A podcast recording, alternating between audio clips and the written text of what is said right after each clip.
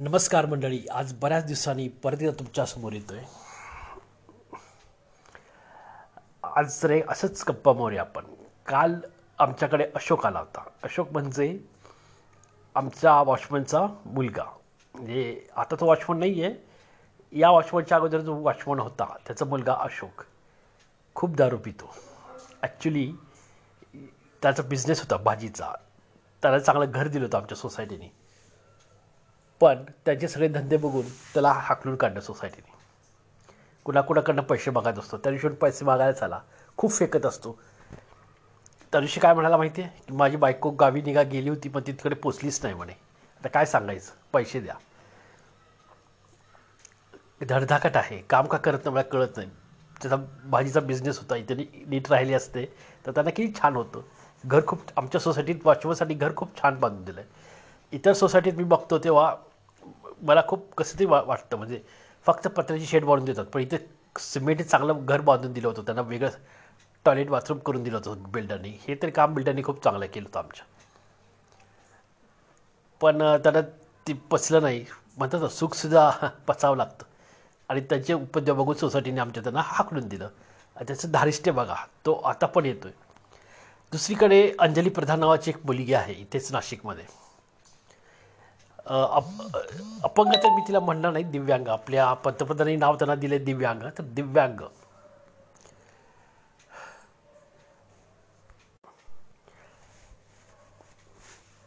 कुबड्या घेऊन चालते. तिचा एक पाय डावा की उजवा पाय थोटा आहे लहान झाला आहे पाच वर्षाची असताना तिला चुकीचं तिला ट्रीटमेंट दिली गेली ताप आलेला असताना.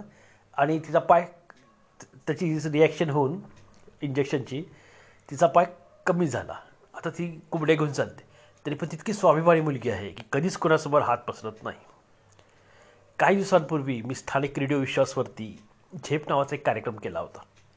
म्हणजे दिव्यांगांच्या मुलाखती घेतल्या होत्या. त्यांना किती त्रास होतो आयुष्य जगायला हे सोसायटीसमोर आणावं असा त्या कार्यक्रमाचा उद्देश होता. खूप कार्यक्रम चांगला गाजला होता नाशिकमध्ये.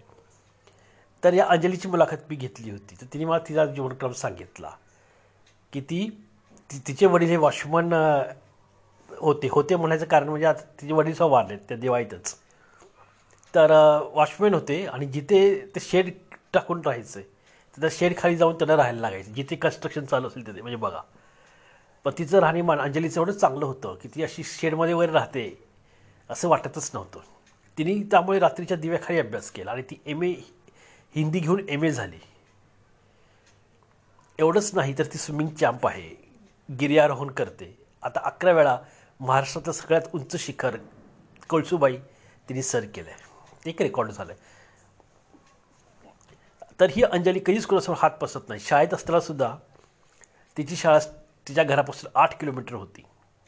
आणि शाळेला जाताना तसेच लग्नत लग्नत तिच्या शाळेमधल्या शिक्षिका तिला भेटत स्कूटरवर त्या म्हणत चल मी तुला सोडते. मी पण शाळेतच चालले. पण तिने स्वाभिमानी अंजली नाही म्हणायची. आणि तसंच त्या तसल्याच पायाने जायची.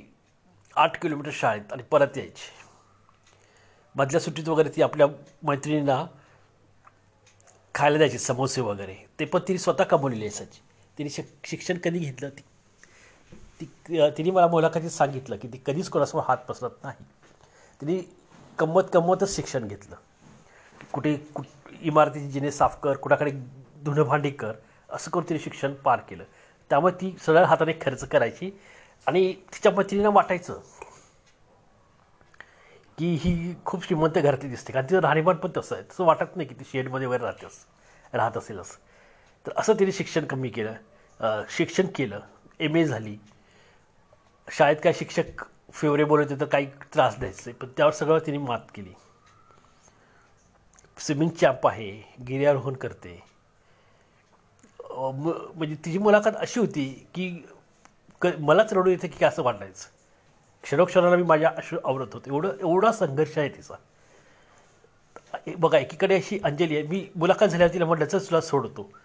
पण ती म्हणजे नाही सर मी बघा काही दिवसांपूर्वी स्कूटर घेतलं तिने खरं तीन पाहिजे ती स्कूटर असते तीन चाकांची अपंगांची दिव्यांगांची ती मला दाखवली.